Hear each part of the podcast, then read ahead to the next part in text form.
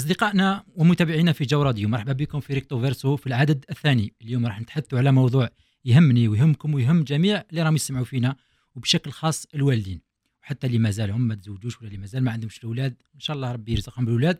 راح نتحدث على موضوع التربية والأطفال، وعن تجربة شخصية واحدة من أهم وأصعب الأدوار في الحياة، كما يقول بعد المغني، بما أننا في حصة شوية موجهة للشباب، ستروماي tout le monde sait comment on fait des bébés mais personne ne sait comment on fait des papas. هذه الكلمات من أغنية تاع بابا وتيلي ستروماي.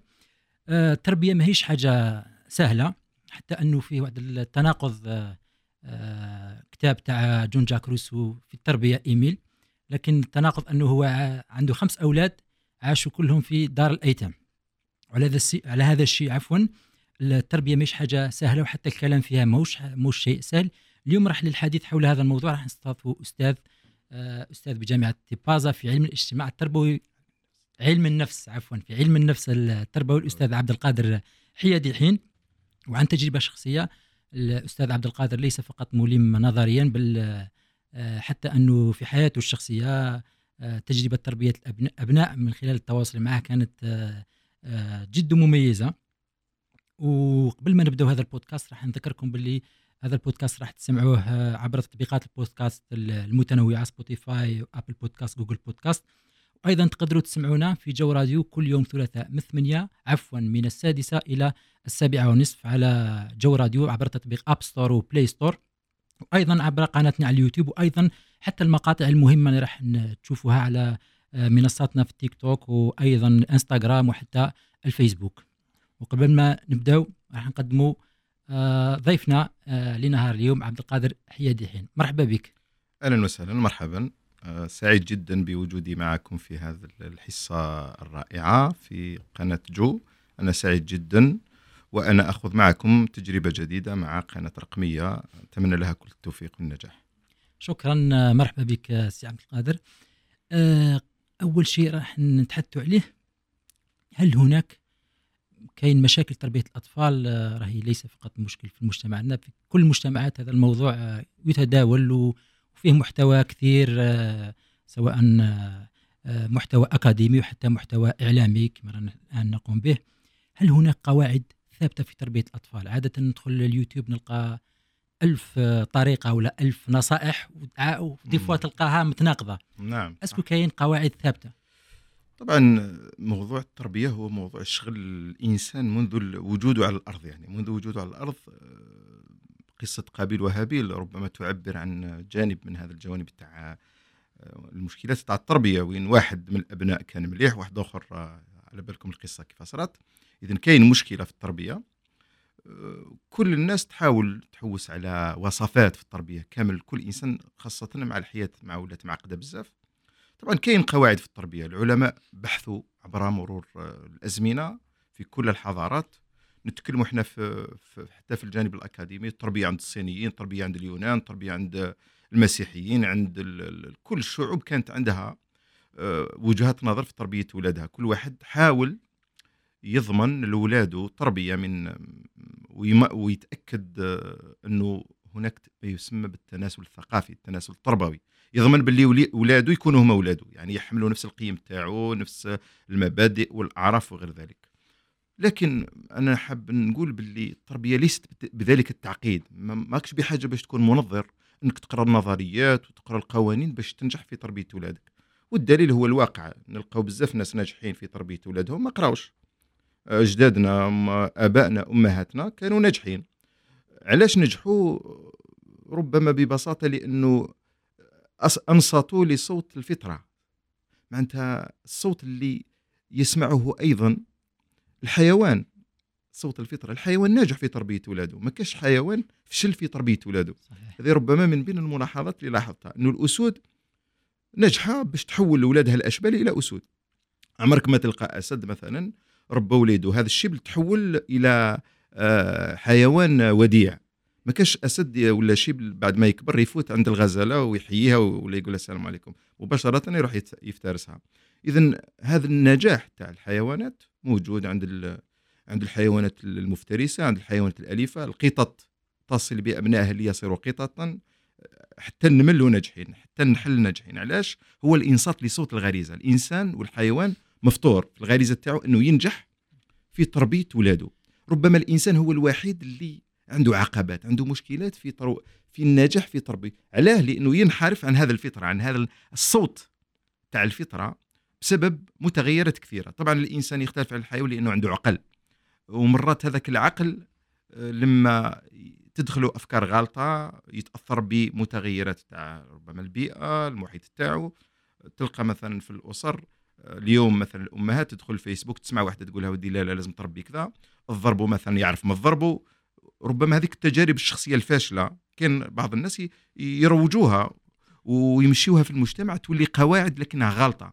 شحال مره لقينا بعض الاباء والامهات عندهم في ريصانهم افكار غلطه دوها من البيئه، معناتها خالفوا الفطره هذه اللي المفروض يكونوا عليها. مثلا نعطيكم مثال، مره من المرات سيده في منصب يعني مرموق تقول لي انا وليدي ما كاش منها اني انا نعتذر له. قلت لها ودي، تكلمنا في نقاش تربوي باللي مليح انه الوالدين لما يغلطوا مع ولادهم يطلبوا منهم سماح.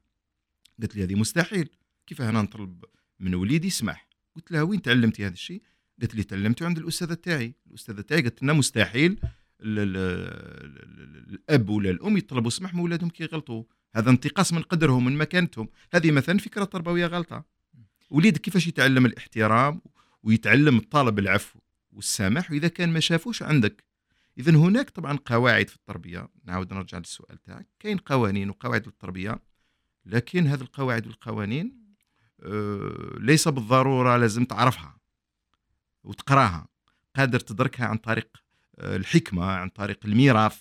هناك بعض الاسر تورث لبعضها البعض هذه المهارات. تلقى ام توري لبنتها كيفاش تربي ولدها، ما لا تلقى الام اللي ما خرجتش تعلم بنتها اللي عندها ماستر وعندها دكتوراه كيف تربي ولدها. اذا ما راكش بحاجه انك تدخل الجامعه، برك تبع اهل الحكمه ستجد الطريق في تربيه اولادك. دليل انه ذكرت لك مثلا تاع جون جاك روسو، كان دار كتاب كامل للتربيه بيبعث ولاده للميتم. لما نتحدثوا على الطفل دائما نتحدثوا على الشخصيه، يعني نعم. في الغالب نهتم ببناء شخصيه الطفل.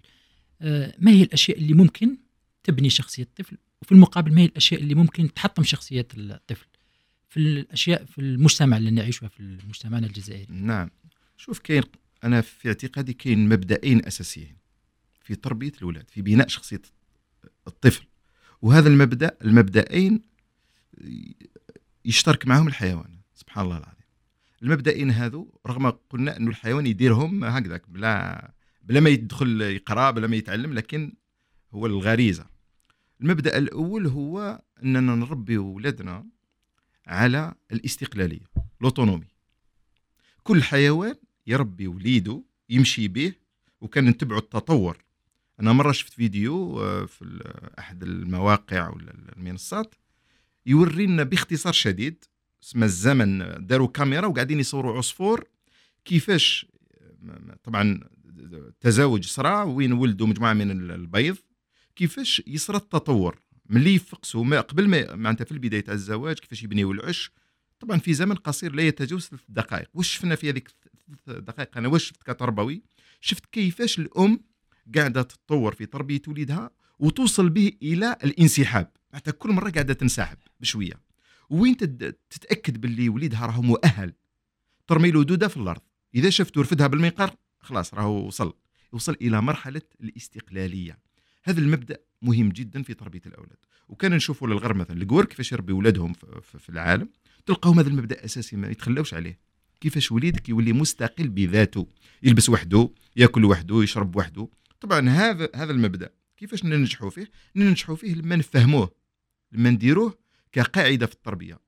يخلينا مثلا نخليه طفل مثلا يأكل وحده، يوسخ حوايجه، يأكل ياورت وحده، يشرب القرعة وحده، يلبس صباطه، يجرب، يغلط. كاين نظريه في التعلم يسموها التعلم بالمحاوله والخطا. الخطا هو احد مداخل التعلم. اليوم عندنا مثلا في التربيه كاين علماء واش يتكلموا على ما يسمى بيداغوجيا الخطا، معناتها التعلم عن طريق الخطا. معناتها الخطا هو مدخل للتعلم، لازم يغلط باش يتعلم، لازم يغلط. احنا ككبار، لانه المعايير تاعنا هي معايير الكبار، ننساو باللي احنا ودي كنا صغار وغلطنا بزاف. ومالينا سمحوا لنا وتجاوزوا علينا وفوتوا لنا وعلمونا. غير نكبروا ما نسمحوش لولادنا يغلطوا، نضربوهم نزقوا عليهم، اسمع ما ديرش هكذا، لازم دير كذا، وممنوع دير كذا، ونحاولوا نربي ولادنا بالاوامر، والاوامر غالبا ما تصلحش في التربيه. العقاب مثلا ممكن ما نهضروا عليه ايضا ما يصلحش. اذا لازم نخلو ولادنا يجربوا، يغلطوا، يحاولوا ويمشيوا للاستقلاليه، ونحاولوا ننسحبوا، نحاولوا نجبدوا روحنا من ولادنا بشويه بالعقل. كل من وحنا واش نديروا، نرافقوهم، نديروا لهم مرافقه، نعلموهم، قال ونكونوا مستشارين معهم. قال وليدي درت هذا الامر، واش رايك مثلا في هذه؟ نعطي له البدائل. انا ككبير عندي خبره وعندي تجربه في الحياه، واش هو الشيء اللي عندي وهو ما عندوش؟ انا عندي الخيارات، عندي البدائل. انا ربما في مثلا في موقف ما جربته 20 مره، وليدي معليش ما نخليش يغلط 20 مره، ممكن انا نخليه يغلط 5 مرات بحكم الخبره اللي عندي، لكن انه ما يغلطش كاع هذا خطا. لازم مرات يغلط. طبعا كاين اخطاء كبيره واخطاء صغيره، كاين بعض الاخطاء الكبيره ما لازمش يغلط فيهم، لكن الخطا هو طريق للتعلم، طريق باش نتعلمه. هذا الامر الاول. الامر الثاني، المبدا الثاني في التربيه اللي نشوفه مهم جدا، قلنا الاول هو الاستقلاليه، الامر الثاني هو تحمل المسؤوليه. ربيه يتحمل مسؤوليه افعاله. مثلا ما جابش المعدل مليح، نخليه يتحمل، نخليه يشعر بالالم. قرايته لازم هو اللي يتحمل مسؤوليتها، ويسعى من انه يقرا وحده، الاستقلاليه ويتحمل المسؤوليه. ماشي قاعد انا دائما انا نقرا في بلاصتو. تخيلوا باللي مثلا واحد الام، نحكي لكم، من المضحكات المبكيات، دير لي كور مع وليدها، تجي تحضر لي كور تيرمينال، تحضر معاه. تخيلوا مره كنت حاضر فيها هذه، مال الاستاذه تاع التاريخ والجغرافيا قاعده تشرح لهذا الطفل، تشرح له في الدرس باش توجدوا له البكالوريا. ومن بعد هو سقساته، قالت له فهمت ولا ما فهمتش؟ قال لها سقسيها هي، شوفي لا باش هي تعاود له في الدار الدرس، لانه هو يجي يحضر لكن هي حاضره، ومن بعد تروح للدار تعاود دير له ليكوريه. تخيل يعني. وكاين امهات بزاف يحضروا ليكور في البريمار ويقريو، يؤديوا دور المدرس في البيت، وهذا من اكبر الاخطاء. التعلم مسؤوليه الطفل. اليوم انا المقاربه بالكفاءات اللي رانا نهضروا عليها في المدرسه، وعلى واش مبنيه على فلسفه التعلم الذاتي، انك تولي تقرا انت، واعلى مهارات التعلم هو تولي تقري روحك بروحك. كيفاش تحقق بين هذه تاع المرافقه والاستقلاليه؟ طبعا المرافقه واش هي؟ هو مسافه ياخذها المربي والمعلم، يدير مسافه بينه وبين الطفل، يخلي له مساحه انه يغلط، انه يمارس، انه باش يتعلم، باش يكتسب مهاره، باش تولي عنده شخصيه صلبه، تولي عنده شخصيه قويه يقدر غدوه يواجه. اليوم نتكلموا في التربيه على المهارات الحياتيه. من بين المهارات الحياتيه هو القدره على حل المشكلات. الطفل اللي دائما يمه تدخل وباب يدخل بيحلوا باش يحلوا له مشاكله، ويتا يتعلم حل المشكلات.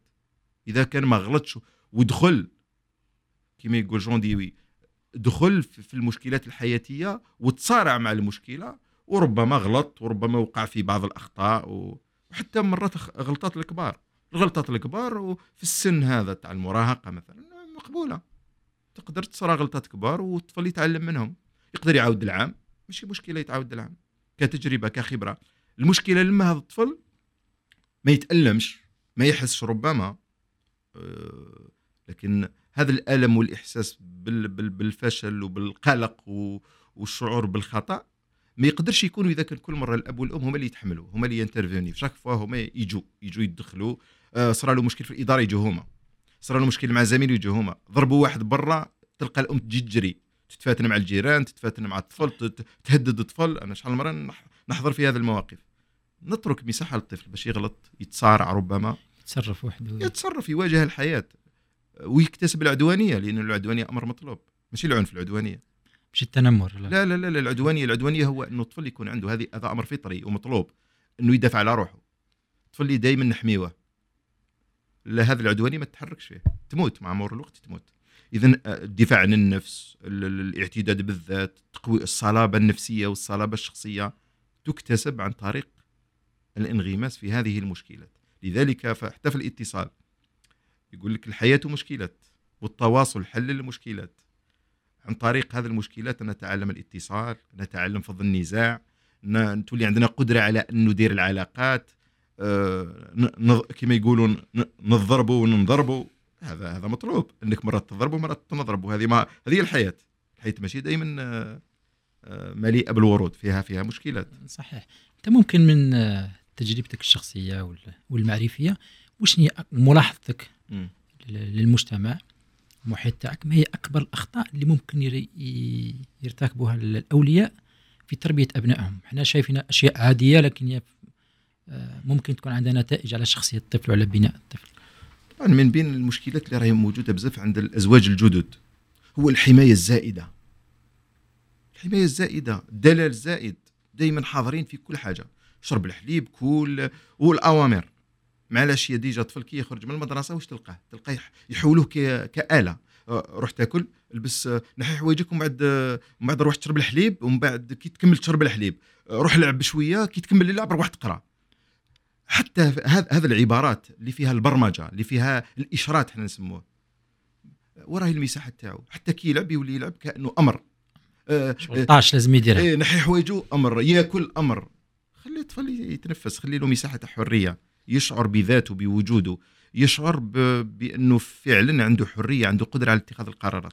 إذا بقينا نربو ولادنا بهذه الطريقة، هذا الطفل ما يقدرش يقرر غدوة، ما يقدرش يقرر في حياته، ما يقدرش يواجه المشكلات تاع الحياة بقوة، بحكمة، ما يكتسبش الحكمة والشخصية في اتخاذ القرارات وحل المشكلات. دائما ينتظر المساعدة، وكان ما تديرولوش الوخز، وكان ما تبيكيش، ما يتحركش، لأنه موالف، يتحرك باش بالاوامر، بالاشراء، احنا نسموه الاشراط. وكان ما ديرلوش المثير ما يتحركش، ومن بعد حتى قرايته كيف تولي مبنيه على واش روح تقرا. ونهار اللي ما تقولوش روح تقرا باكوش يشعر بالراحه، ويقعد يستنى كيما المنبه وين يصوني، اذا ما صوناش والله ما نوض صباح. تصرى هذه يزال كيدير المنبه، يقول يا ربي ما يصونيش، يا ربي ما يقولوليش، ويقعد يستنى. ورانا قاعدين نربي فيه شخص اعتمادي، شخص آلي يتحرك. معناتها هو هذيك ما احنا نسموها الدافعيه الداخليه، ما كاش، كاين دافعيه خارجيه. الدافعيه الداخليه اللي احنا كتربويين نقولوا بلي لازم علينا نخدموا عليها، نخلوها تجي من الداخل. هو يحب يقرا، هو يحب يجتهد، وين تا يحب يقرا ويجتهد. واذا عطيت له هذه المساحه، خليته يحب القرايه ملي يكون صغير، قاعد تحبب له في القرايه، تحبب له في التعلم، تحبب له في العلم. هنا هذه المساحات هي تبني له شخصيته، تخليه غدوه هو يقبل على الحياه، يتخذ قرارات، يروح يقرا. لكن كل مرة ندخلوا بالرعاية، هذيك المتابعة الدائمة الدقيقة في كل التفاصيل، للأسف سمحوا لي بلا ما نزعف الأمهات. الأمهات راهم يأدوا الضرب بشكل سيء جدا للأسف، ما كاش مساحة تاع الحرية للأسف. كاين ملاحظة ثانية من خلال كلامك، أنه الأدوار تاع الأب والأم بكري، بالك ممكن كان تقاسم الأدوار في المجتمع واضحة، أن غالبية مش غالبية، ما بيش النسبة كم هم في زوج في سوق العمل، الطفل يروح المربي آخر اللي هو دور الحضانة ولا المدرسة، لكن في الغالب خاصة في المرحلة العمرية الأولى يديرون في الحضانة. كيفاش هنا دور الأب والأم في تربية الابن؟ والله نقول لك حاجة أخوي حمزة، أنا يغيظوني بزاف الأمهات، يتحملون واحد المسؤولية، يعني واحد المسؤولية، واحد الطاقة تفوق قدرة البشر يعني للأسف. وعايشين العذاب، يخدموا ويزيدوا يقريوا ويزيدوا يطيبوا، يديروا كاع الأدوار. وهذا خطأ في الحياة. الحياة ماشي هكذا، الحياة ماشي شقة. ليس مطلوب منك أنك أنت تشقى باش يسعد الآخرين، ماهوش مطلوب منك. وتقول لك ومن بعد مسكينة تجي تشكي، تقول لك والله غير ضحيت، ظليت نربي، ظليت نمد، لأنه طريقتك في التربية وفي الحياة لو سافوار فيفر ما عندكش. الأصل قلت لك لازم تنسحب. مثلا في البيت كيفاش ندير؟ لازم عليا انا الادوار اللي انا لازم ندير، اللي في الاول كانوا صغار نديرهم، نبدا نستقل بشويه، يلبس حوايجو، ينوض، يغسل وجهه، يحط، ربما يشارك في اعداد الاكل مع الصباح. نقسموا الادوار. انا نتذكر الام تاعي كنا صغار كانت هكذا دير، تنوض، ما قراتش الام تاعي، ماهيش دكتوره في التربيه، مع صبحت توزع علينا الادوار. كنا ذكور، انت روح غسل المواعين، انت روح جيب الخبز، انت روح دير هذيك، انت روح دير هذيك. مع مرور الوقت هذه مواقف التعلم، وهذا اللي يتكلم عليها علماء التربيه اليوم، يقول كيف نحول الحياة إلى فرص للتعلم. الذكي شكون هو؟ هو اللي يحول الحياة اليومية إلى فرص للتعلم وبناء شخصية الطفل من خلال الأدوار الحياتية. أنا نبدأ نقص، ماشي أنا ندير كلش. الأم تجي مسكينة تخدم، تخرج، ومن بعد تقول لك نروح نجري باش نوجد لهم، باش نطيب لهم، باش كذا، باش نكنس، باش... لا، هذا خطأ في التربية. والآن طبعا كاين الآباء مختلفين للأسف، ربما عدد كبير باش ما نصدروش أحكام بدون دراسات، نقولوا كاين البعض منهم منسحبين، الرجال منسحبين من هذا الأدوار. مثلا في المذاكرة أنا غير كما فتنا على قضية الامتحانات، واحد منهم والكثير منهم كنت في لقاء مع الوالدين هكذا في أحد الفرص، يقول كان نعيط في التليفون، نقول له وين تتكملي معهم، كي تكملي عيطي لي باش ندخل، لأنه علاش يتحول البيت في هذه الفترة تاع الامتحانات إلى مش عارف أنا حرب ولا ما عرفتش تقول إيه، تقول حل طوارئ كامل، في حل طوارئ. أنا شخصيا نحفظ قال أنا شيء إيه، مرة واحد كنا مع بعض إحنا أصدقاء، يسقسيه ونسيبه هما الدين، المهم نسبان قال واش من السنة راك؟ قال والله غير راني السنة الثالثة، قال راني نحاول نتقل سنة الرابعة، وفعلا البرنامج تاع السنة الثالثة كاع حفظه، ما نحفظ السنة الأولى نحفظ هذا العام في السداس الثلاثي الأول السنة الثانية إيه. علاش؟ لأنه اليوم يعني باش معليش أنا ما نلومش الوالدين، هذا الشيء اللي راه واقع فيه الوالدين، مش هما السبب، السبب هو لما تفرض عليك السياق لو كونتكست تاع التربوي، السياق التربوي يفرض عليك انك تأدي هذا الادوار. لانه اليوم رانا قاعدين نركزوا على النقطه، ما راش نركزوا على بناء الشخصيه، رانا نركزوا على النقطه، ولات النقطه هي اللي تحدد لك قيمتك داخل القسم، تحدد لك قيمتك في المجتمع وفي الاسره، حتى الوالدين الام تجي كاع من بعد شحال جابوا وليدك، شحال جابوا ولاد، جاب الجار، شحال جابوا وليد خالتك، علاش ما جبتش كيما فلان. وهذه المقارنات وهذه الاحكام مؤلمه. ومرت الام وش يصرى لها الام، ربما بعض الاباء تحس باللي فشل وليدها هو فشل ليها، فشل وليدك ماهوش فشل تاعك، وليدك ماهوش ملكك، وهذا خطا، ماهوش ملكك، وليدك هو شخصيه مستقله. وكان نبداو نهضروا على الفشل التربوي نعاودوا نولوا لسيدنا نوح. سيدنا نوح هو من اولي العزم، قعد 950 سنه قاعد يربي وليده، خرج له ضايع، معناتها كنا نحكموا عليه بالميزان تاع علماء التربيه وكذا، فشل تربويا، لكن ربي ما منعش انه يجعله من الخمسه الافضل البشر. مع توليده ما نجحش معاه، مرته راحت له، بصح هو يعتبر ناجح تربويا بالميزان تاع ربي، لكن بالميزان البشري فشل.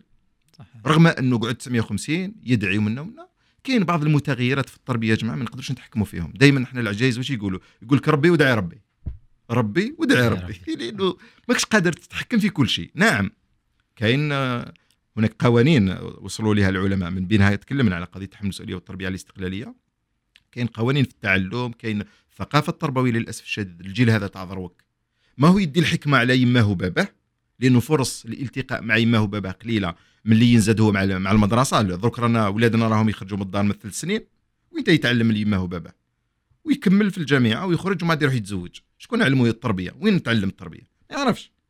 اللي قعدوا في الدار تربوا كيما هما لينا، داو على الجدات، عطاو لهم لي سافوار فير، عطاو لهم كيفاش يربوا. تلقى الام تقول لها ودي ما تفشي وليدك، غير يوصل كذا ديري له كذا، كي يوصل كذا باباك، ها كيفاش تاع باباك، وفي تحترم لكبيرك، وفيش تقعد كي يهضروا الكبار انت تصنت. مهارات حياتيه تربويه، قيم. هذا المهارات اليوم ما كاش فرصه باش نمدوها لولادنا، لان ما ناش نتلاقاو بهم. يدخلوا يخرجوا مع الصباح للسبعة، يدخلوا مع العشيه، الاب عيان الام عيانه، يروحوا للفيسبوك تلفزيون وسائل هذا التواصل، وبعدين يوضعوا على الصباح ويكرروا يوميا هذا نفسه. اذا وين تا يصرى لا باساسيون تاع هذا المهارات ما كاش. هذه في العلاقه في التربيه دائما عندنا طرفين اساسيين، الاب والام. نعم. اسكو عندهم ادوار مختلفه تجاه الطفل، كل واحد عنده مميزات ولا عنده دور يختلف عن الاخر.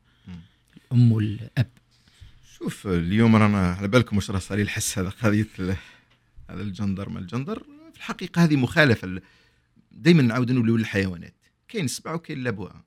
سبع عمره ما يؤدي دور الابوه، والابوه عمره ما. اذا حبيت تخرج ولادك اشبال لازم انت تكون سبع والام تكون الابوه، ما كاينش حاجه واحده اخرى. طبعا اليوم الام قلنا راهي تؤدي ادوار ربما مرات هي الاب هي الام، مع المشاكل اللي راهم صارين في المجتمع، الطلاق اكثر، ولات مرات الام هي راهي تؤدي الدورين. طبعا وجود الرجل في حياة الطفل ضروري جدا. أعطيكم تجربة صارت في اليابان، في المدارس اليابانية تبنوا فكرة تأنيث المدرسة من حيث التأطير التربوي، معناتها يوليو يقريو غير نساء. علاش؟ لأنه النساء هما اللي يعرفوا يربوا قراب الولد. كانت هذا هو السبب، هذا الخلفية، وجربوها ثاني في الأمريكان. بعد التجربة هذه، بعد مدة من التجربة، لقوا بلي روحهم غلطين، لقوا بلي ذكر الأطفال ولات ظهرت فيهم بعض الصفات الأنثوية، بعض الممارسات أفقدتهم الذكورة والرجولة. عودوا ترجعوا على هذا الخيار اللي يعتبروه خيار خاطئ. وجود الرجل في حياة الطفل، وجود المرأة في حياة الطفل ضروري جدا، سواء للأنثى أو الذكر. حتى في المدارس اليوم رانا نشوفوا غير نساء. هذا أيضا راح يضر بولادنا، راح يضر وجود نموذج الرجل، لأنه الرجل وش فيه؟ الخشونة، فيه القوة، فيه الصلابة، فيه ربما بعض الخصائص. المرأة فيه عندها جوانب قوة أخرى، فيها قوة العاطفة، العطاء، الحب وغير ذلك من الصفات اللي بارزة بشكل واضح حتى في الذكاء. اليوم روحوا نسمعوا عند أكبر علماء اللي راهم موجودين في علم النفس، كما واحد العالم في يتكلم، عالم كبير في التربية، يقول كل ما رحنا نحو الخيارات هذه تاع إعطاء الحق للمرأة وإبرازه والرجل أيضا، ظهر ضرورة أننا نبينوا الدور الذكوري، دور الرجل ودور المرأة في الجانب التربوي. معناتها محاولة إلغاء هذا الأمر، الفوارق الموجودة بين الرجال والنساء، يضر ضرر كبير جدا بالأبناء. معناتها ما همش راح يخرجوا أسوية، راح يدير لهم مشاكل كبار. لذلك لازم يكون الرجل يؤدي دوره في البيت. اليوم للأسف نتأسفوا بشكل كبير أنه الرجل ربما دوره بدأ يختفي في حياة أبنائه. تلقى ولاده ضايعين. تلك المرافقة اللي احنا نهضروا عليها في التربية، يقول لك قول مأثور ولا حديث، لاعبه سبعا أدبه سبعا صاحبه سبعا. المصاحبة ولات ما كاش. وليدك منين يتعلم باللي ودي المخدرة ماهيش مليحة، منين يتعلم باللي الرفاق، باللي ضرورة وأهمية أنك تخير صاحبك، باللي صاحبك هذا مهما تكون شاطر مهما تكون قافز راح يأثر فيك وانت تأثر فيه.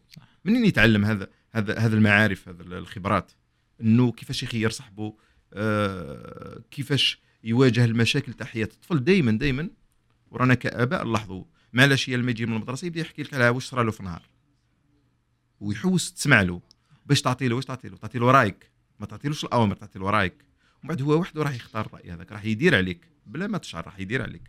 عندنا واحد النظريه، اذا سمحت لي خويا حمزه تفضل. حنايا في التربيه نتكلموا على واحد النظريه يسموها النظريه المعرفيه الاجتماعيه. يتكلم عليها واحد العالم، عالم روسي اسمه فيغوتسكي.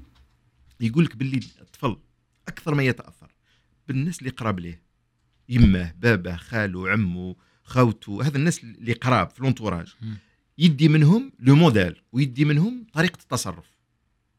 روح سقسيت القذراري يقول لك انا حاب نخرج كذا، تقول له علاش؟ يقول لك لا خاطر خالي، عمي، وليد عمي، بابا، يما. يبحث على النموذج في المنطقه اسمها المنطقه القريبه. اذا ما لقاش يحوس على جهه اخرى ويتاثر. الطفل يتاثر بالنماذج اللي راهي قريبه له، سواء ذكوريه ولا انثويه، ويدي منهم، يدي من عند يمه ويدي من عند باباه. كاين حاجه تاع يمه يديهم، ويدي من عند باباه ايضا. استاذ، نحكي لك بعض المشاهد شفتها يعني منذ حوالي بالك أشهر. كانت في الجوار وين أسكن، دار حضانة كراش. كنت دائما الصباح نخرج بكري نجواه 6:30 ماكسيموم 7:10. كانت واحد الفامي بتيت فامي كاكوب يجي يحطوا ولدهم بالك في عمر ولد العامين، هذه نحكي لك بالك على 7:45 هكذا. نعاود نولي العشية، نخرج من الخدمة 5 على 6:30 6:30 نلقاهم نفس السياره هذيك يعاودوا ريكوبيريوها. الطفل شعمره نشوف هذا هادو شعرهم يقعدوا مع ولدهم في النهار. نقول لك 7 باش يوصل مع الباش وين يسكنوا اصلا، ممكن نصف ساعه المكان تاع الكراج يدوه ديريكت يرقدوا الصباح ينوضوه. كيفاش تاثر هذه على وهذا النموذج او متكاثر خاصه في المدن المزدحمه كما الجي وهران قسنطينه؟ شوف خويا حمزه، انا نزيد نحكي لك حكايه واحده اخرى. تفضل. نقول لك لانه الحكايه هذه صارت معايا مع في موقف استشاري هكذا في مدرسة من المدارس. طلبت من أجل باش نكشف على طفل هكذا، نشوفه هذاك الطفل هذا كان يعاني من مشكلة داخل المدرسة في الاندماج، التفاعل في القسم، في الصف كذا. المهم في مدرسة خاصة، حكمت واحد المكان هكذا، واحد الزاوية في البريميريتاج، قاعد نشوفه في الساحة كيف يتحرك، يحكم بلاصة وما يتحركش، يقعد يحرك غير في عينيه، قاعد نلاحظ فيه. بعد ما كملت الساحه عيطت له للمكتب، بديت نهضر معاه حوالي ربع ساعه وانا ندير له في الكلون ونهرج ونكذا. درت معاه كل الحركات الممكنه باش ننطقه وباش نخلي فمه يتفتح. ربع ساعة باش قدرت نخليه يبتسم ابتسامة يودي ربع ابتسامة، لدرجة أني ظنيت باللي عنده مشكلة في النطق. حتى استدعيت واحد ثم في المدرسة قلت له ودي الطفل هذا يهدر ولا ما يهدرش؟ قال لي يهدر. يضحك؟ قال لي إيه. راني غلبني. بعد ذلك استدعيت الأم تاعو. كي استدعيت الأم تاعو سألتها سؤال، قلت لها الابن تاعك هذا ما عندوش؟ قلت لي لا. كيفاش تربى طفل هذا؟ تربى عند عجوزة. الأم والأب هما إطارين في مؤسسة، يخرجوا مع صباح ويحطوه عند هذه العجوزة. العجوزة دير تلفزيون وهي راهي قاعدة في شغل تاعها يوميا هكذا. قلت لي هذا هو. قلت لها نسألك سؤال برك، علاش راكي تخدمي انت وراجلك؟ قلت لي رانا نخدموا على جالو. قلت لها نقول نعطيك واحد النتيجة كتربوي كمختص، لا ستصرفين كل أموالك بعد ما يكبر، راح تصرفي قاع دراهمك باش تعاودي ترجعي وليدك ما تقدريش. راكي فوتي له فرصة تاع تعلم لن تعوضها أموال الدنيا. دراهم تاع الدنيا كاع ما تعوضهمش. كاين حاجة اسمه النمو الاجتماعي اللي يتحكم في نجاح في الإنسان ب80% في حياته، اسمهم المهارات الاجتماعية. واش معناتها المهارات الاجتماعية؟ بن خلدون والعلماء كامل تاع المجتمع يقول لك الإنسان كائن اجتماعي. طبيعي. معناتها كائن اجتماعي معناتها يتواصل، معناتها يتبادل، معناتها يتفاوض، معناتها يتنازع، معناتها يدخل في الحياة. المهارات الحياتية اللي رانا نتكلم عليها اليوم. هذا الطفل لما انت توضعه في الغرفة وتحرمه وتنوضه على 7 الصباح وتديه المربية وتحرمه من أهم غذاء اللي هو الغذاء العاطفي في هرم ماسلو، ربما المستمعين أدعوهم باش يروحوا يطلعوا عليه. عنده قراءة، أنا عندي فيه قراءة. من بين الحاجات اللي الإنسان ما يقدرش يستغني عليها يسموها الحاجات الاجتماعية. واش هي؟ الحب والانتماء. الحب هذا وين تتمده له وانت واش من الساعة في الفترات المهمة في حياة الطفل اللي تبدأ من 8 الصباح حتى 5 العشية ولا 6، هي أجمل وأهم ساعات الحياة. أنت غائب. إذن وين تتمد له هذا المهارات وهذا الإشباع العاطفي اللي يدير له التوازن؟ وما غدوة تقول لي وليدي جاف، وليدي ناشف، وليدي ما يعرفش يحب، ما يقول ليش، وليدي كذا. لأنك أنت لم تعطيه. الحياة هو عطاء وأخذ. واش تمد واش تزرع تحصد. تزرع الحب يجيك الحب، تزرع الحنان يجيك الحنان، تزرع الاهتمام يجيك الاهتمام. لذلك واحدة من المربيات الأمريكيات قالت واحد الكلام بزاف شباب، قالت الأطفال يتعلمون كيفما يعامل. تعطي له الصدق يرجع لك الصدق، تعطي له الحب يرجع لك الحب، تعطي له الإهمال يرجع لك الإهمال. إذا هملته غدوة يهملك. كيفاش يدير وليدك يحبك؟ دراهم هما اللي راح تشري دراهم؟ الحب دراهم؟ مستحيل. لدرجة أنه واحد من الناس اللي عندهم دراهم يحكي لي عليه واحد مرة، هو ملياردير، ينوض مع أصبح على 4 الصباح يروح يخدم ويجي العشية في الليل على 9 هكذاك 8 9. كي يجي يلقى ولادو يتفتنوا دايما، الجو مكرب داخل البيت لأنه غايب. وش يدير؟ يبدا يمد لهم في الدراهم، يقول لهم الله يرحم والديكم، يعطي لهم 100,000 ولا 50,000، خليوني برك واحد نص ساعه نريح بلا عياط بلا مشاكل. يولي يشري السلم بدراهم. علاه؟ لانه غايب. لذلك انا نقول باللي اهم شيء تمدوا لوليدك ماهوش دراهم، ماهوش الغذاء، ماهوش الحليب اللي يشربوا مع الصباح. اهم غذاء تعطيه له هو هذا الغذاء العاطفي، هذا الحب اللي يدير له التوازن ويرجعه انسان. صحيح. هذا هو. عندي سؤال حبيت نسألك، اسكو تربيه البنت كما الولد نفس الاسس ولا لازم تكون معامله خاصه لكل طرف؟ درك اذا حبينا نربوهم كيف ما تاخذوا ما يتزوجوش. الراجل يروح يتزوج بمراه ولا لا يحوس على انثى. الانثى ما فيها الانوثه. صحيح. هذه هي.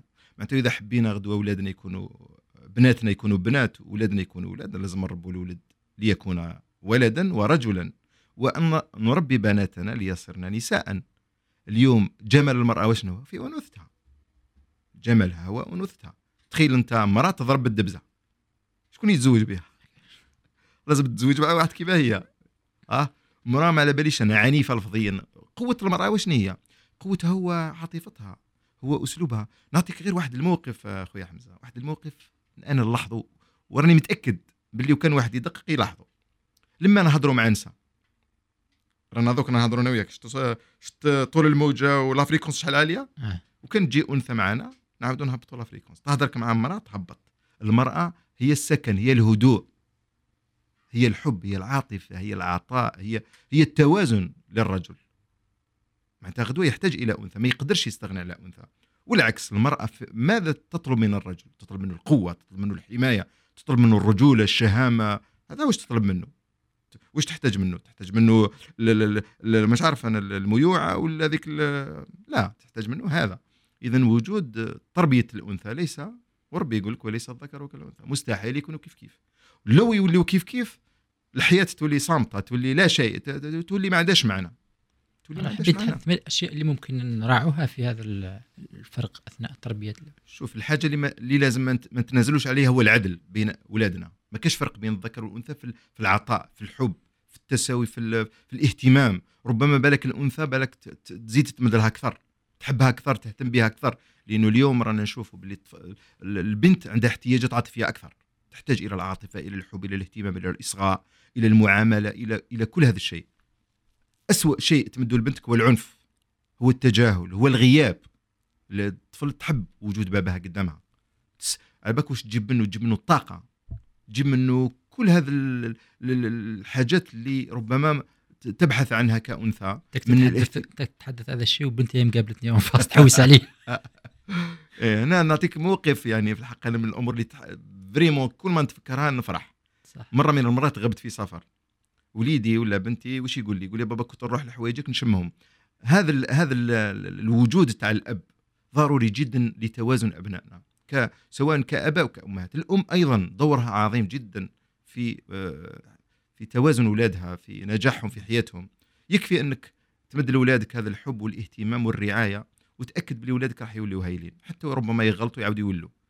لكن العنف والقهر والتسلط ما ينفعش الأولاد، والله ما ينفع. صح. حتى الظروف التعقد تاع المجتمعات الآن، انسحاب تاع الرجل ولا الأب من دور تاعو في العائلة بدا يزيد أكثر، خاصة من مشاغل الحياة وغيرها. موجود، مانيش نقول لك نوافق عليه، لكن هو موجود في المجتمع. بدا يختفي الرجل، والله غير بدا يختفي. شوف بدا يختفي على الحياة الأسرية، بدا يختفي في الجامعات ولا ما كاش. راح يولي منقرض، راح خايف راح يجي نهار ما يلقاوش. والله هذا شيء مؤسف وجود الرجل. البارح كنت في موقف أيضا في المدرسة، لقيت غير نساء قدامي، لقيت رجل واحد في مجموعة 50 مرأة، 50 أستاذة، وهذا خطير. ماهوش مليح في المدرسة أنه يكونوا غير نساء، لازم يكون توازن، وجود الرجال، وجود النساء في كل بلاص. هذا موضوع آخر حتى وين في الجامعات. لا مثال أنه في الجامعات تلقاهم في 200-300 تلقى طفل زوج، باقي كلهم بنات. ما لبنات يروحوا والله اعلم. معليش نرجعوا الان ايضا شويه للمدرسه، لان الجزء تقريبا 8 ساعات هذه كلها اقل بقليل راهي يقضيها في المدرسه وشويه راحه والباقي نوم. تقريبا الجزء اكبر من حياه الطفل الان راهي في المدرسه. كيف يمكن انه المدرسة هذه تقدر تمدن هذاك الطفل ولا تكمل الدور تاع العائلة في تربية الأبناء؟ يعني ما هي التعليم والتربية كيفاش نقدروا؟ احنا دائما نسمى وزارة التربية والتعليم. نعم. ما هي الأدوار الحقيقية اللي لازم تقوم بها حتى تكمل أدوار تاع العائلة؟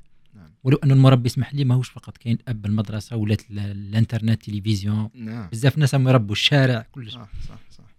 اليوم المدرسة رانا قاعدين نحملوها مسؤولية كبيرة، راهي تتحمل عالميا، مش غير في الجزائر، عالميا. المدرسة ولات تقريبا أخذت حتى دور الأسرة، وكان في بعض المجتمعات أمر مقصود، يعني يغيبوا الأب والأم. وتعرفوا واش راه صار صراع بين الأسر والمدارس في الدول الغربية.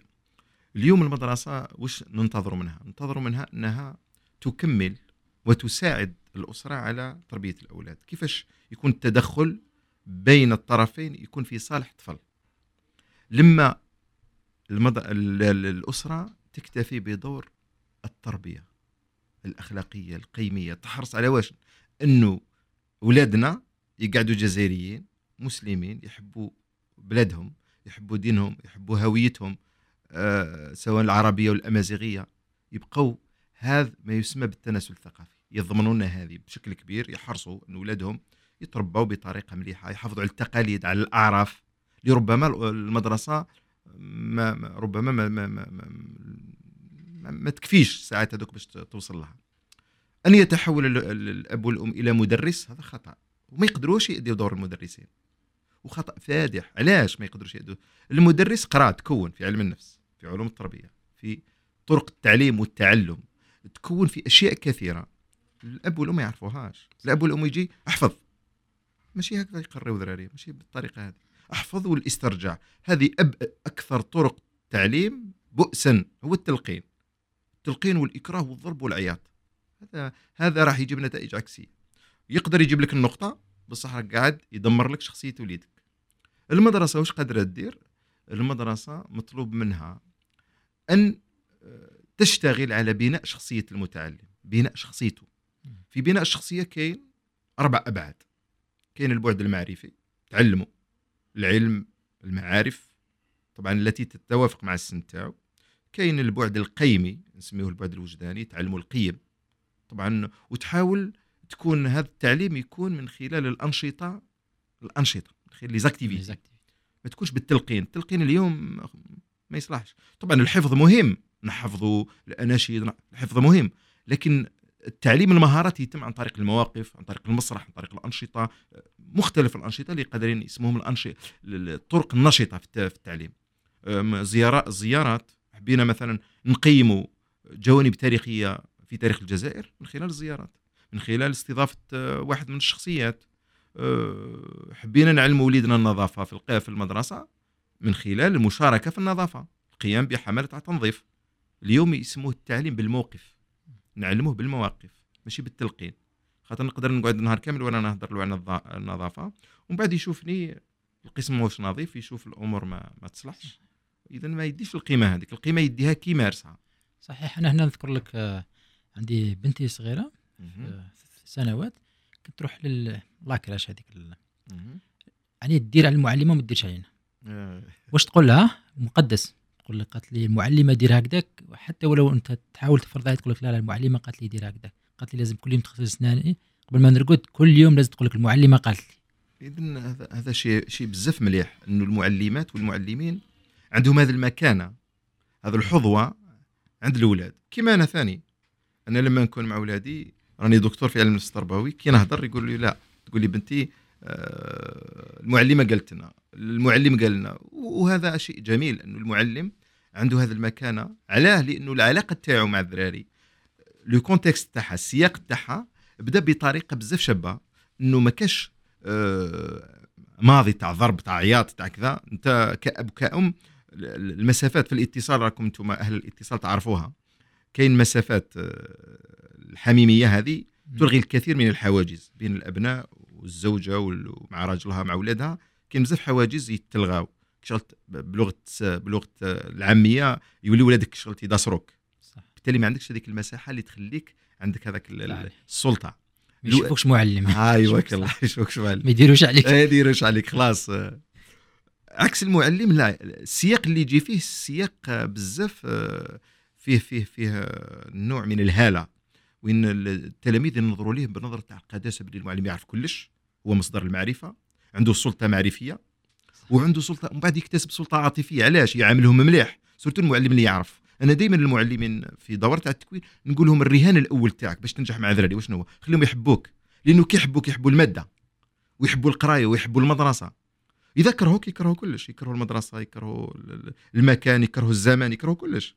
لذلك مهم جدا، وهو نداء نوجهه للمعلمين اللي نحييوهم ونشكروهم على واش راهم يديروا مع اولادنا في المدارس، انه ما ينساوش هذا الجانب العاطفي. مهم بزاف بزاف بزاف. صحيح. مهم بزاف انه اولادنا يحبوهم.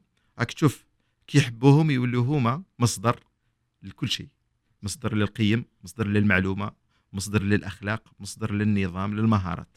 صحيح صحيح. الان نرجعوا للجزء مهم جدا اللي هو التقويم.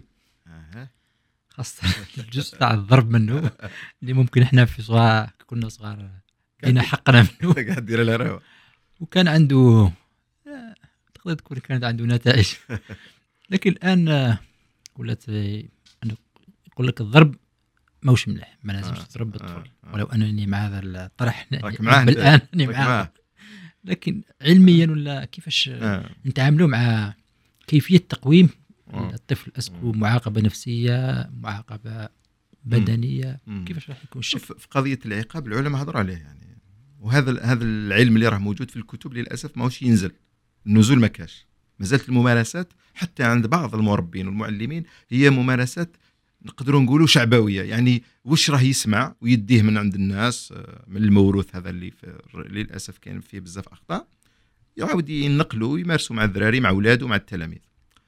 الضرب عند العلماء علماء التربية هو أسلوب لتعديل السلوك، هو أسلوب من أساليب تعديل السلوك، والدليل أنه كاين العقاب هذا البدني موجود حتى عند الكبار. في الأمريكان كاين شازي إلكتريك عند الكبار، شفت كيف؟ إذن كاين مرات بعض الأخطاء تاع الكبار. عند الصغار لا، عند الصغار كاين اعتبارات تربوية، كاين الضرب هو آخر الدواء وبشروط قاسية جدا باش تلجأ للضرب في تعديل السلوك، لأنه في نهاية المطاف تحوس تعدل السلوك تاعه، تحوس تقومه، هو آخر خيار آخر حل. طبعا له شروط، من بين شروط تاعه شوف، وبعد نعود نولي لك الأساليب الأخرى. من شروطه أنه ما يكونش من المرة الأولى، يكون بعد التنبيه المتكرر، يعني أنت تنبهه أكثر من مرة، يكون في حالة توازن، ما تكونش في حالة غضب، ما تديفوليش في وليدك، لازم تكون في حالة اتزان. والدليل أنه المعلمين اللي قراوني أنا وقراوك أنت ضربونا، ربما ضربونا بصح ما نحقدوش عليهم، مثلا ما درتش الواجب المنزلي ضربوك بالمسطرة ولا بالتيو، ما تحقدش الآن، ما لا تشعر بالحقد، ما تشعر بالحقد على المعلم لما يحقرك ويظلمك، لما يضربك بطريقة عنيفة طريقة غير منطقية فيها العدل، لا تتوافق مع الغلطة اللي درتها أنت، ما درتش تمرين يضربك 20 ضربة ولا يضربك بالركلة ويضربك للوجه، هذا إهانة، ما لازمش الضرب يتحول إلى إهانة. لما نضرب طفل بالسقلة راني أهنته، لأن الضرب في المكان هذا تاع الوجه مكان مكرم ممنوع تضرب فيه، ممنوع تضربه وتعاقبه بعقاب يفوق درجة الخطأ. إذن كاين شروط قاسية باش تمارس العقاب البدني، ما يكونش أمام الزملاء حتى لا يتحول إلى إهانة وضرر نفسي، ولازم العقاب اللي تطبقه مع الطفل هذا لازم يجيب نتيجة، لأنه كان بعض الأطفال الضرب ما ينفعش معهم. نعطيك مثال، ضرب الأذكياء مثلا في القسم، تضرب واحد ذكي، واحد متميز، واحد موهوب، الموهوب ما ينضربش. كاين بعض الشخصيات، هنا كاين أنماط الشخصية، كاين بعض الأنماط تاع الشخصية وإذا ضربته خلاص طفيته، ينطفى خلاص ما يزيدش يقرأ، هذا ينفع معه برك العقاب، ربما النفسي، ربما التجاهل. هنا يجي مهارة وذكاء الأستاذ في معرفة شخصيات تاع، سواء كأب يعرف شخصية تاع وليده ولا كمعلم يعرف شخصية التلاميذ. كان بعض التلاميذ ربما الضرب هو اللي يردوا، لذلك تلقى مثلا بعض القصص أنا عندي بزاف يقول لك مرة ضربني بابا، من هذاك المرة خلاص ما زدتش عاودت، وليت كان يكفيه مرة واحدة. وهذا دور الضرب، الضرب وش الدور؟ هو الردع. الضرب لما يتحول إلى عادة، يومين تضرب في وليدك وش راك قاعد تدير؟ إذن خطأ فادح أنك يولي الضرب عادة، لأنه الغرض من العقاب هو ماذا؟ تعديل السلوك. إذا كان الضرب ما يعدل السلوك علاش قاعد تضربه؟ إذن كاين لازم تروح تبحث عن حل واحد آخر، روحوا للحل واحد آخر. وش كاين أساليب تعديل السلوك؟ كاين حاجة يسموها العقاب السلبي. وش هو العقاب السلبي؟ أنك تنحي حاجة الطفل يحبها. هذاك العقاب الإيجابي أنك تضربه باش ما يوليش يدير هذاك السلوك. يقولك من بين عيوب الضرب أو العقاب هذا اللي يسموه العقاب الإيجابي هو أنه يقولك وش ما تديرش، ماشي وش تدير. كي تضربه تقول علاش درت هكذاك، علاش درت هذيك، بصح ما تقولوش وش لازم يدير. هذا من بين عيوبه، وبالتالي العلماء كامل يقولك لازم نتجنبوه، ما نستعملوش إلا في حالة نادرة. العقاب الآخر السلبي هذا اللي يسموه العلماء العقاب السلبي هو أنك تسلب الشخص شيء يحبه، مثلا أطفال نحيلو بلاي ستيشن، مثلا تنحيلو التليفون، تنحيلو كذا، من أجل ماذا؟ من أجل أن يعدل سلوكه. مثلا ما جابش المعدل المليح قال نحرمه من بعض الأمور، بعض الامتيازات، مثلا ما باليش أنا العطلة كان ضار يخرج بزاف نقصله في الخروج، ولأن طبعا العقاب ما لازمش يكون في أمور الماكلة، تنحيلو الماكلة هذا حق تاعو، ما كاش كيفاش، لازم تعاقبه عقاب تربوي، ما يكونش يسبب مثلا اذى نفسي او اذى فيزيولوجي، تنحيلو الماكله ولا تنحيلو لا. لذلك كاين حاجه في التربيه اسمها الحب اللا مشروط. الحب اللا مشروط انه ما لازمش تحرموا من الحب. نعطيكم مثال، انا مره من المرات عاقبت وليدي، دار مهم غلطه، عاقبته. واش قلت له؟ قعدته في الكوان تاع الصالون وكان في فتره تاع برد، واش ندير؟ رحت قاعد لقيته قاعد في الكراج، رحت جبت له فراشيه وجبت له بليغه. راكم شايفين الموقف. بليغه شويه عندها رمزيه.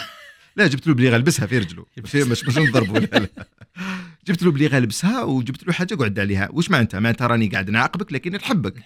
هذا هو الرساله. هو يفهمها. كاين هناك ايضا التعزيز، ما يسمى بالتعزيز الايجابي طبعا، من اجل الثناء باش السلوك هذاك الطفل يعاود يكرره كيدير حاجه مليحه كما الهدايا ولا. وغالبا العلماء يقول لك لازم ما تكثرش من التعزيز المادي، الهدايا الماديه، لانه الهدايا الماديه تولي دافع خارجي واللي يديرها يولي يدير لك شونطاج. مد لي نقرا ما تمدليش ما نقراش. ما مالك كثير اللي تحط له فيها الشحيحه هذيك معليش، هذيك لانه راهي مؤجله، راهو قاعد يخبي وراك تعلمه في مهاره تاع الادخار معليش. لكن هذوك الهدايا اليوميه، الهدايا الاسبوعيه يجب تقريبنا مليح لهدايا تكون طويله. علاش؟ باش الطفل ما نربطوش السلوك تاعو يولي باش يدير حاجه لازم تعطي له هديه. هنا واش راك قاعد تدير له؟ راك قاعد تبني له شخصيه تاع الابتزاز، يولي يبتزك يولي ما يقراش. الدوافع تولي خارجيه، لازم تجيب له حاجه باش يقرا. حنا في التربيه نقولوا لازم نخدموا على الدوافع الداخليه، يولي يقرا من تلقاء نفسه. معليش نستعين بهذه الهدايا في بعض الحالات وين الطفل مثلا يكون ما يقراش كاع، ما على بالوش كاع بالقرايه، نحاولوا نحركوه، راه في مرحله الانعاش نحاولوا نحركوه. هناك ما يسمى بالتعزيز السلبي. واش معناتها التعزيز السلبي؟ احنا نريد ان نثبت سلوك هكذا. الهدف واش هو؟ انه يدير حاجه. في الاول قلنا باش ما يديرش حاجه، باش ما يديرش امر ما نحيوله. هنا لا نحيوله باش يدير. مثلا نعطيكم مثال، مثلا طفله باش تاتي بسلوك مثلا، ولا بنت ولا ولد باش مثلا يثابر ومنا نحيوله حاجه ما يحبهاش. مثلا كانت نكلفوها باش تغسل المواعن، قال المره هذه راكي معفيه من غسل المواعن لانك انت واش درتي؟ جبتي المعدل المليح. مثلا الطفل كان يعاوننا وكان يخدم خدمه مثلا في البيت، نعفيه من هذا العمل لانه من اجل ان يكرر السلوك اللي رانا حابين نديرو هكذا، ونعفيه من واجبات في البيت مثلا. هذه طريقه من طرق تعديل السلوك والعقاب. في بعض الحالات نستخدموا العقاب وبعض الحالات لا نستخدموا التعزيز. هذا هي سي حمزه. بصح تحدثت لنا على العقاب وأنواع العقاب وكيفية تقويم الطفل، تقويم سلوك الطفل، وذكرت نموذج تاع الذكي ما لازمش نعاقبه. ويكون بزاف أطفال أذكياء وفي نفس الوقت يجوا قباح. كيفاش نتعاملوا مع الموقف هذا؟ شفت كيفاش قلت لي قباح. شوف هذه الأولى تاع قباح، هذه ما كاش قباح في التربية، ما كاش حاجة اسمها قبيح. هذا التوصيف هذا من بين الكلام والمفاهيم اللي راهي موجودة في المجتمع، مفاهيم غير تربوية ما عندها حتى محل من الإعراب. كاش كلمه قبيح هذه واش معناتها قبيح؟ مره سالت ام قالت لي وليدي قبيح، قلت لها واش تقصدي قبيح؟ قالت لي بوجي بزاف. قلت لها هذا من حقه يبوجي. الطفل اللي ما يبوجيش ماهوش نورمال. انت مثلا نعطيك مثال، خليت الطفل في غرفه، الطفل في عمره 4 سنين، غرفه هذه فيها اشياء، فيها تلفزيون، فيها كرسي، فيها قرعه تاع الماء، فيها كذا. بعد ساعه وليت لقيت هذيك الغرفه كما خليتها. انا بالنسبه لي كتربوي هذا امر غير طبيعي. الطفل هذا لازم علينا نشوف، نعرضه على اخصائي يشوفه، لانه الاصل انه لازم يتحرك. الطفل يريد ان يكتشف من خلال الحركه، من خلال لمس الاشياء، قلب الاشياء. هو يبحث عن الاكتشاف، راح يحوس يفهم، يحوس يتعلم، لانه راهو جاي جديد، راهو يشوف هذا العالم الخارجي هو شيء جديد بالنسبه له. كل حاجه راهو حاب يعرفها. الطفل كي ينزاد يبدا يتعرف على الاشياء من خلال فمه، يلمس، لانه الشفتين هي وسيلته للتعرف على الاشياء، المرحله الفميه. او الطفل القبيح ما كاش طفل قبيح. الطفل نعاود نولي للغرفه ونصيب الطفل هذاك كسر القرعه، هبط التلفزيون كسره، انا بالنسبه لي امر طبيعي. شكون اللي دار الغلطه؟ ماشي هو اللي دار الغلطه، انا اللي درت الغلطه، لانه الغرفه هذيك لم اهيئها وفقا للخصائص النمائيه تاع الطفل. الخصائص النمائيه تاع واش تقول لي يتحرك، يكتشف، يبحث، يقلب الاشياء، يلمس الاشياء. وبالتالي لما نصيب التلفزيون كسر، اللي دار الغلطه اللي لازم يتحاسب هو الكبير اللي ما راعاش خصائص الطفل. لذلك كلمه تقبيح هو وصف ظالم للطفل. الطفل اللي يتحرك بزاف لانه راهو عنده خاصيه، عنده خصائص تاع الطفل النشط اللي عنده هذا الجانب الحركي فيه، ويقدر يكون مشكله طبيه. الآن دراسات اللي اندارت الآن حول هذا الاضطرابات تاع الافراط الحركي وغيرها من المشكلات كاين عندها اسباب ربما كيميائيه، كاين مرات حتى في الدماغ تحدث بعض التفاعلات لسبب او لاخر اللي ربما اسباب تعود الى التنشئه تاع الوالدين، ربما الاباء المعنفين والامهات المعنفات في مرحله الولاده تاثر على شخصيه الطفل وتسبب له في بعض المشكلات السلوكيه فيما بعد. اذن اليوم احنا كتربويين حكمنا على سلوك الطفل يجب ان ينطلق من التشخيص، على بالك باش نحدده عند علماء النفس باش يحددوا اضطراب مثلا افراط حركي مثلا اللي راه الان يهضروا لي كاع الناس تهضر عليه لازم لك 6 شهور. واش معناتها 6 شهور؟ 6 شهور تاع الكلينيسيان يقعد يتبع، يدير شبكه ملاحظه وعنده مقياس يقيس به، يبدا يشوف السلوكات تاعو، يبدا يكوشي 6 شهور قاعد يتبع فيه. زيد المعلم 6 شهور، الاب والام يقعدوا يراقبوا فيه في الدار وايضا المراقبين في المدرسه، ومن بعد يتلاقاو في اجتماع ومن بعد يبداو يشوفوا يكونتروليو كامل الملاحظات هذوك، ومن بعد ثم ممكن جدا يتفقوا يقولوا بلي هذا راه عنده انتروبل، عنده اضطراب او عنده مشكله، ومن بعد نروحوا للعلاج.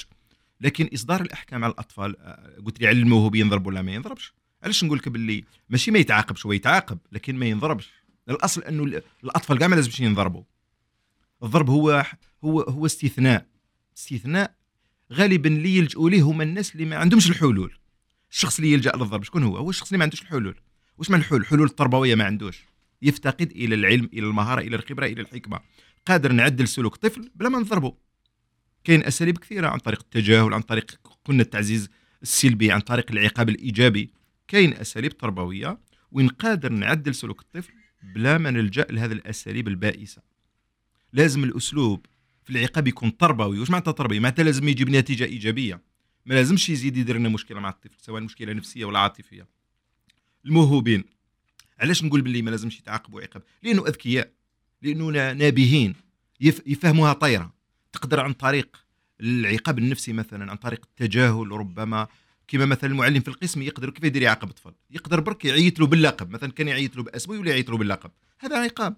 يقدر يعاود يرجع الطفل يرجع للطريق، خاصه كما قلنا في الاول وين المعلم قدر يكسب قلب تاع الطفل مع الطفل ولا يحبه. الحب هو احد مداخل علاج السلوك. انا كي نولي نحبك كاع نعرفوا هذه الحكمه، ان المحب لمن احب مطيع.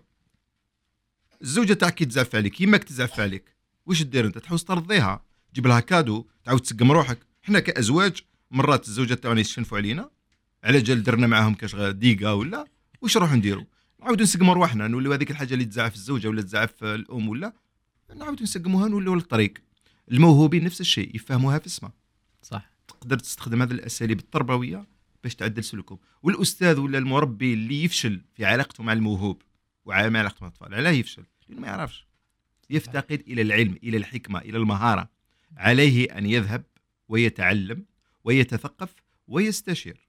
انا دائما نضرب واحد المثال وماذا بيا نذكره هنا في القناه، نقول كل مربي لما يروح عند الطفل باش يعالج مشكله معاه لازم دائما يبحث عن الحل. الحل موجود، حاله كحال شخص راح يحل باب.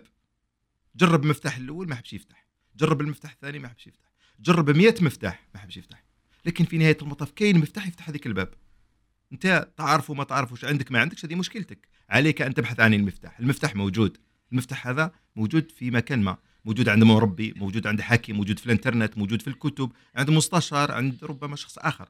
لكن انت لوم الباب وتروح تكسر الباب، لا، الباب ما لازمش تتكسر، الباب لازم تتفتح. تفتح باش بمفتاحها. كل طفل له شخصيته، له مفاتيحه اللي من خلالها نقدروا نأثروا فيه، نقدروا نسقموا له سلوكه، نقدروا نخليوه يتطور. لازم العقاب دائما يكون الهدف منه هو تطوير الطفل، هو بناء شخصيه الطفل، ماهوش تدميره، ماهوش كسره، ماهوش اخضاعه. معناتها لازم نديروا تحت رجليه. هذا خطأ في التربيه. كاين ايضا احد الاساليب الشائعه، قلنا بالك كاين عقاب بدني ولا عقاب، نسيت نروح هذاك العقاب النفسي. كاين اللي بزاف يقول له فاش ما نهضرش معاك، يعاقب الطفل تاعو انه ما راحش يتكلم معاه ولا كيفاش نقدروا اسكو هذا السلوك ناجع ولا؟ طبعا هذا يقدر يكون هو عباره عن جفاء، الجفاء او التجاهل او الغضب منه، انه شفت منه سلوك نبهته مره بعد مره وعاود كرره. تقدر تلجا الى هذا النوع من العقاب. ما يكونش عنده مثلا نتائج عكسية انك تعلمه ما يتواصلش. ابدا، لانه انت ما هذا موقف الحياة. الحياة راهي فيها 24 ساعة في اليوم، بين اليوم والليلة. هو طفل ذكي جدا، يفهم الرسائل وعنده قدرة على التكيف. بالعكس انا راك قاعد تعلمه الحياة هكذا، هذه هي الحياة فيها تشناف، يقدر واحد يشنف عليك. ومن بعد هو لازم يلقى حل كيف يولي عندك، راك تعلمه كيفاش يدير، يعاود يلقى حل معك. اما يروح عند يماه يقولها شوفي لي مع بابا كيفاش نفريها، يماه تعطي له ربما المشوره تقول له ودي شوف، ويقدر يصير اتفاق بين الاب والام. قال كيفاش تفري باباك على بالك باش يزاب باش يرضى، لازم عليك مثلا تسقم روحك، علاش راه زافر عليك اللي قدرت كذا وكذا. الطفل واش يدير؟ يبدا يعدل في سلوكه، يبدا يتعلم كيفاش يعاود يرجع علاقه منقطعه. هنا رانا نعلموه الحلول الذكيه، الحلول التواصليه. يقدر يغدو يصرى له نزاع مع صديقه، صرى له نزاع. احنا اليوم للاسف في الجزائر واذا واحد تشنف عليك يقدر ما يهضرش معك عامين. صح، لانه علاش ما تعلمناش كيفاش نعاودوا نقدروا نختلفوا بلا ما نوصلوا نتعادوا. احنا مثلا لما يصير الطلاق، العداء، الحرب، وهذا خطا. علاش ما تعلمناش انه كاين وين نوصلوا، ما نقدروش نعيشوا مع بعض، ما نقدروش نتشاركوا في مشروع تجاري. وصلنا كما يقولوا العداء بدون ما نوصلوا للعداء. وهذه الوضعيات هي اللي تعلم الطفل في حياته، تعلمه. يعني كاين اسلوب اخر هو التهديد، يعني ما بيش بظلاميات ولا نحرقك ولا ندلك وجي با شيء مؤسف. انا مره واحد البنت كانت عندي في الاستشاره، جات عندي تشتكي وتبكي، جاب باه يشتكي منها. انا دائما هكذا تصرى، انه يجي الاب والام يشتكوا لك من الطفل. وانا بحكم الخبره والتجربه والحالات الكثيره اللي مرت مني، دائما نكون شبه متيقن انه المشكل راه في الوالدين ماشي في الابن. كما يقولوا بعض التربويين، يقول لك ليس هناك ابناء فاشلون، هناك اباء فاشلون. ليس هناك تلاميذ فاشلون، هناك معلمون فاشلون. طبعا ماشي دائما، لكن في الغالب احنا نلوموا الطفل ولا نلوموا الابن، لانه هو السهل. نروحوا دائما، احنا دائما كبار، احنا ما نغلطوش، دائما نشوفوا روحنا بلي ما نغلطوش. في حين احنا نغلطوا بزاف مع ابنائنا، نغلطوا بزاف مع التلاميذ. اذا واش نلقى الطفله هذه تقول لي بلي ما تحرقني من اللور، تكويني، لانه درت غلطه معينه، لانه خرجت، لانه ما شاورتهاش، لانه كذا. اذا اللجوء لهذا الخيارات تاع العنف. ولما درت جلسه مع الام، نلقى الام ايضا معنفه. وغالبا الشخص الذي يتعرض للعنف يعاود يمارسه، يعني يعيد انتاج العنف. والدراسات اليوم اللي اندارت في العالم حول الناس اللي يروحوا للاجرام، 80 الى 90% اشخاص معنفين، اللي يروحوا للمخدرات، يروحوا للجرائم، تروح للسجون. تلقى اغلب الناس اللي راهم موجودين بسبب الجريمه طبعا، تلقاهم اشخاص كانوا عايشين في اسر فيها بزاف العنف، فيها بزاف العنف اللفظي، الجسدي، فيها الاهمال، فيها القسوه، وفيها غير ذلك. لذلك اللجوء الى هذا النوع من الخيارات في الحقيقه يسبب ضرر كبير لاولادنا في الجانب النفسي والعاطفي. مشكلة شائعه بزاف، وسبب الجهل. والجهل هو الجهل التربوي. يعني الانسان لما يكون عنده وعدم الاهليه للزواج، اليوم رانا اشكال كبير. بكري كانت الام تربي بنتها باش تولي ام، والاب يربي وليده باش يولي اب. اليوم شكون اللي راه يديها في هذا الدور؟ شكون اللي راه ياهل البنات لاداء الدور تاع الامهات؟ شكون اللي راه ياهل في الابناء ليؤدوا دور الاباء؟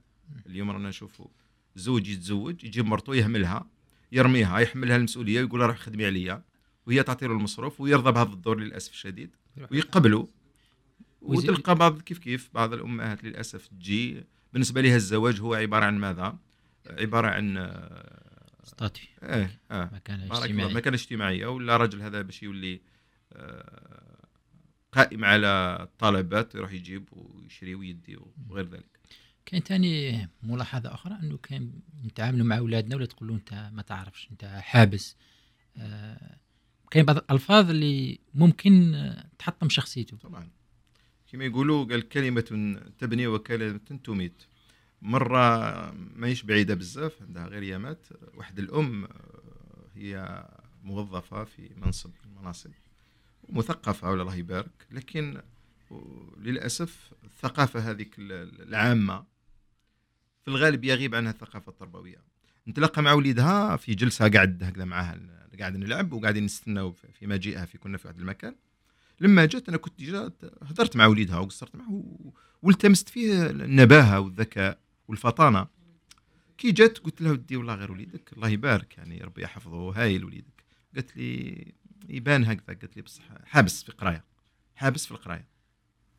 قلت لها سيده وليدك ماهوش حابس، لو اذا كاين واحد حابس هو احنا اللي حابسين صح. اذا كاين واحد راهو فيه مشكله ليس هو، ربما المؤسسه، ربما المعلم، ربما المنهاج، ربما طريقه التدريس ماهيش متناسبه مع عقله. قلت لها للاسف احنا مختلف المؤسسات اللي راهي تشتغل على تربيه الاولاد ربما في بعض الحالات غير قادره على ان تستوعب ذكاء ابنائنا اذكى، كما صارت الإديسون مثلا اذكى من المدرسه. لذلك نشوفوا كاين ناس يخرجوا من المدرسه ويروحوا يبنيوا اسر، يخرجوا من البريمير يروح شوف يلقى خدمه، يتزوج، يشري سياره، يدير دراهم، سعيد مع زوجته، سعيد مع اولاده، الناس كامل تحبه وناجح هذا في حياته. وراه كاين نجاح واحد اخر من غير هذا، في حين تلقى واحد اخر دار مسار دراسي ناجح، وصل ما باش انا دكتور مهندس، وفاشل في حياته الاجتماعيه، عنده مشاكل مع يمه، تزوج ولا عاد خوته، صرا له مشكل مع جاره، في جاره متفاتن في العمل، مش قادر يبني علاقه تواصليه داخل مكان العمل بطريقه صحيحه، يشوف كاع الناس بلي اعداء، والناس كامل يكرهوه، الناس كامل يغيروا منه. شخصيه مرضيه بسبب ماذا؟ لانه ما عطينالوش فرصه للتعلم الاجتماعي اللي كنا نحكيوا عليه. الطفل اللي ركزنا له غير على القرايه، اقرا في الجانب الاخر اللي لازم يتعلموا اللي هو الصح والجانب الاجتماعي ما تعلمش صحيح. نعم. اخر نقطه ممكن راح نطرقوا لها هو انه دخل المربي للحلبه اخر او ينافس الوالدين، المدرسه وغيرهم، هم الشاشات يذكروا. نعم. نقول لك ولات ظاهره اجتماعيه، ولات عاديه جدا انه الوالدين يمد تليفون ولا طابلته حتى يتخلص من ازعاج تاك الطفل. نعم. ونقول لك ماشي مجرد 5 دقائق ولا 10 دقائق ولا ممكن لساعات هو قاعد منغمس في ديك الشاشه. كيفاش راح يكون التاثير انت ممكن في احتكاكك في المجال الاكاديمي الدراسات؟ كيفاش نفسروا ما هي عواقب هذه الظاهره؟ واش راح تاثر على الطفل؟ هي في الحقيقه اعطاء الطفل اليوم، دراسات تثبت انه اعطاء الطفل الهاتف قبل 4 سنوات خاصه هو جريمه في الحق، هو جريمه في حق الطفل. طبعا هناك مشكلات كبيره راح تحدث بسبب الهواتف، سواء 4 سنين 5 سنين وطلع معناتها. كل ما كان هناك استخدام مفرط لهذه الوسائل راح يحرم الطفل من جوانب من النمو، مثلا الانتباه، التركيز. اليوم علاش ولادنا ما يقدرش يركزوا؟ لانه الصوره هي قاعده تدير نوع من الاضطراب، يولي الطفل ما يقدرش يركز مع حاجه ما فيهاش الوان، ما فيهاش ابهار، ما فيهاش حركه، لانه موالف مع الحركه تاع الرسوم المتحركه ولا هذوك الالعاب الالكترونيه. هذيك راح تدير له اضطراب وتفوت عليه اكتساب المهارات الاخرى اللي هي الدقه والتركيز والصبر. وكاين مشاكل، رانا نتكلموا اليوم عن التوحد هذا الالكتروني هذا اللي تسببوا لهذه الاجهزه الالكترونيه. لكن انا دائما نقول باللي في كل حاجه فيها الشر فيها الخير. اليوم الذكاء وشنو هو ليس هو المنع، الحل ليس المنع، ترشيد هو كيف نحول هذه الوسائل وهذه الادوات الى وسيله لتعليم ابنائنا، لتربيتهم. نعلمهم دائما، نعاود نرجع المهارات الحياتيه، كيفاش تولي عنده مهاره، نعلمه كيفاش يستخدم من خلال المشاركه مع ولادنا. مثلا ينديروا بحث مع بعض، هي تشوف ترى شوف الانترنت واش كاين، ترى شوف روح بحث، حوس في كذا، حاول تدير لي كذا. اذا المشاركه مع ولادنا في استخدام هذه الوسائل راح يكسبهم مهارات للاستخدام العقلاني والاستخدام الصحيح والمفيد لأبنائنا، دون أن نحرمهم طبعا من اللعب ربما من بعض الألعاب وغير ذلك. طبعا يبقى مسؤولية الوالدين هو الوقوف على طريقة الاستخدام، لأنهم هما اللي راهم يوفروا الإنترنت، هما اللي راهم يشريوا لي بورتابل. نتذكر في هذا المقام قصة قريتها على أم أمريكية شرت لوليدها بورتابل في عيد ميلاده، رايح ينتقل إلى الثانوية، دارت معه عقد، دارت معه كونترا. هذاك العقد ضبطت فيه الاستخدام، من بين الشرط الاول تاع الاستخدام انه هذا الهاتف ليس ملكا لك، هو ملك للاسره، ملك للوالدين، يقدروا ينزعوه لك في اي لحظه اذا اخللت بالعقد. هذا البند الاول في العقد. اذا هذا الامر ضروري اليوم ان نقف مع ابنائنا في طريقه غير مضره لاستخدام هذه الوسائل، وعدم التهرب من مسؤوليتنا، لانه اعطاء الهاتف للطفل من اجل إشغاله، من أجل أنه نهربوا نروحوا نشوفوا مسلسل ونخرجوا برا، نروحوا للدومين ولا نروحوا للقهاوي ونخلوا أولادنا ضحايا لهذا المواقع التي لا ترحم، لأنه قدر وش تبنيه أنت في 10 سنين يتدمر بين ساعة وأخرى. يقدر الطفل يروح للمواقع، يقدر يستغل، يقدر يروح في الأمور اللي أنت من بعد راح تندم عليها ندم كبير. لذلك الحضور الأبوي مهم جدا في الاستخدام. والله أنا شخصيا دير له ساعة في اليوم تاع مشاهدة. أحيانا شتذكر لي سمارت تي في ممكن تهرب لك تلمو ولا ذكي يعرف يدخل بارتو. يجي لي واحد ما عندهش بزاف يقول لي بابا وشنو هانوكا، لأنه في ذيك الفترة كان يديروا كونتوني ولا باش ديزني تاع عيد تاع اليهود هانوكا. كان شاف وعرف كامل. بعد أنا صادمت قلت له كيفاش داير، يقول لي فوالا الشمع هذاك وشلون دار هذاك الشمع دان.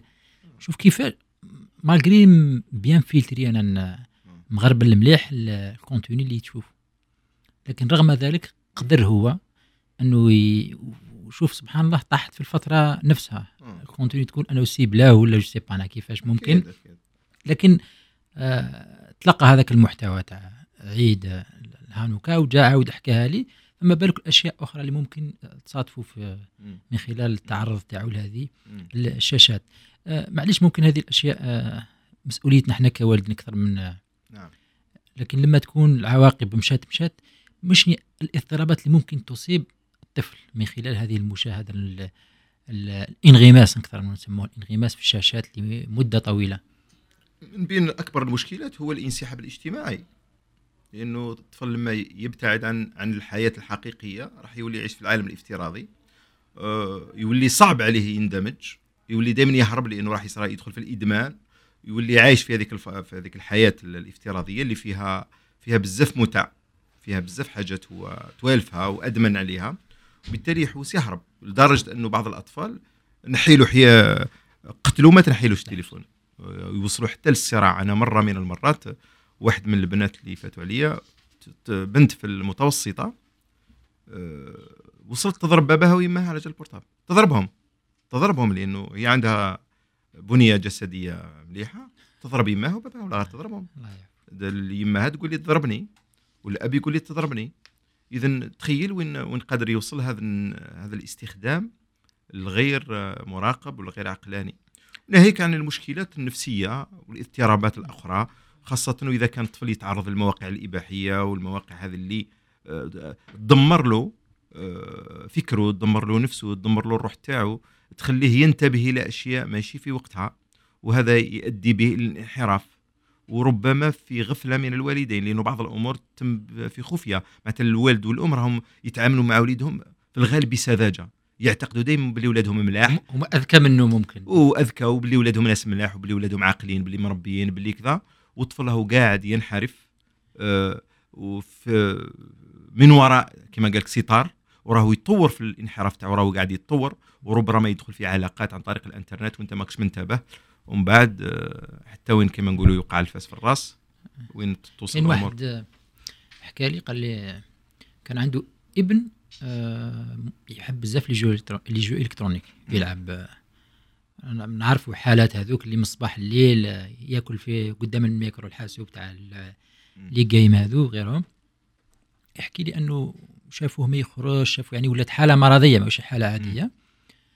راحوا عند معالج نفسي قال لهم لازم تنحوا له هذا لي جو فيديو هذا الالعاب الالكترونيه. ما باليش اسكو تذكرت قلنا نحاهم له مباشره. واش دار؟ حرق الدار، شعل النار في الدار، لانه هذيك الشغل نحاولوا اهم حاجه في حياته تقريبا. انه رد الفعل تاعو كان اكثر عنفا، يعني هما تمنوا قال لك يا ريت ما نحيناهلوش. شفت كيفاش؟ إذن هذا الكوارث اللي يرتكبوها البعض في التدخل العلاجي. دائما لما نجيو نعالجو لازم نشخصو، لازم نسمعو، لازم نجمعو المعلومات باش نقدروا نعرفوا الحاله وراهي واصله. الاجراءات هذيك الحديه، الاجراءات هذيك العشوائيه ما تصلحش في العلاج. انا نحكي لك ربما ثاني قصه مشابهه. مره من المرات تجيني ام مع بنت كانت رايحه للانحراف الاخلاقي. لما جت عندي بديت نحكي مع البنت، واش نلقى انه مره من المرات جابوا لها راقي هي ما عندها حتى علاقه، ما كاش اشكال كاع. جابوا لها راقي، والراقي هذاك فضحها فضح هذيك البنت في الوسط العائلي. فهذه كانت اللحظه الفارقه انه الطفله هذيك تروح وما تجيش ترجع، تكمل في الانحراف دون عوده، وكان هذا خطأ فادح. لذلك لما نجيو نعالجوا المشكلات لازم علينا نروحوا اولا عند المختصين، ثاني لازم علينا ناخذ وقتنا لجمع المعلومات حول المشكله حتى يكون التدخل التالي يكون تدخل كما الجراح. اذا انت لما يكون المرض متطور، مرض عضوي متطور، واش يطلب منك الطبيب؟ يقول لك دير لي زاناليز، بالك دير واحد 20 ولا 30، وبالك دير دي زاناليز اللي ما تقدرش تتخيلهم، في اشياء اللي الطبيب هو قاعد يتوقع. مش المخاطره لازم ينقصوا درجه. بارك الله فيك. اذا كل ما كانت التحاليل دقيقه، كل ما كان التشخيص دقيق، العلاج يكون ثاني فعال. كل ما كان التشخيص عشوائي، نحي هذه هل تحتاج الى مستشار يقول لك نحي؟ تروح عند واحد مختص يقول لك نحي؟ هذه تروح عند اي واحد في الطريق يقولها لك. اذا المختص وين يبان؟ وهنا تجي النباهه تاع الوالدين. الافضل تروح عند اكثر من واحد، على الاقل يمدوا لك تصور. حتى كي تمرض مرض عضوي في الغالب تشوف بزاف من الطبيب يعطيك وجهه نظر. انا عندي صديق غير كما مرض كان لازم عليه يشوف بالك واحد 4 ولا 5 اطباء، وكل طبيب واش يقول صحيح. وواحد مثلا زوج منهم قالوا له دير عمليه جراحيه، واحد عيط له قال له اياك انك دير العمليه الجراحيه. تخيل علاش؟ لانه الامر يتطلب دقه، الخطا فيه غير مسموح. هذا رانا في المرض العضوي، تخيل انت في اضطرابات نفسيه ولا مشكلات سلوكيه. أستاذ، وصلنا لنهاية الحصة.